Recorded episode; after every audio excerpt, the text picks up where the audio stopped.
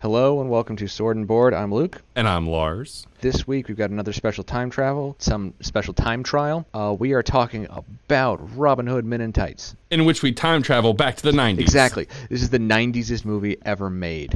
Yes. I was blown away by that. Everything about it just reeked of 1990. It did. In a good Yeah, way. yeah. But in a, but in a way. in a way. It was it's weird coming back. I haven't seen this in a long time. Coming back to it as an adult, there's a lot that I missed when I was growing up. Um, Oh, yeah. Yep. And it is a lot more. Um, it's a lot. It's nowhere near Mel Brooks's best movie. Uh, no, it's- it's- but by, by far. Yes, it's definitely not uh, Young Frankenstein. Hands down, his best.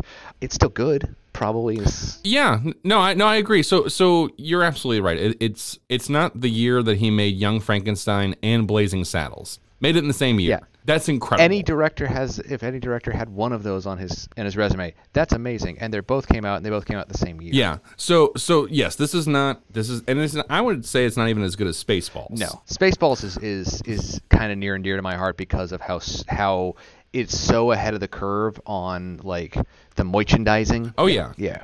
But this is No, but but this one, this is actually, and, and I, I I'm so glad that we watched Prince Valiant before we watched this. Yes. Because when I like just in my my head, I'm thinking, okay, Robin Hood Men in Tights. It's a spoof movie about Robin Hood, Prince of Thieves. No. and there's some there's some elements to it. I mean, they- they have like the latrine character, and and you know, there's some and um, Dave Chappelle's character is obviously aping off of the Morgan Freeman thing. Yeah.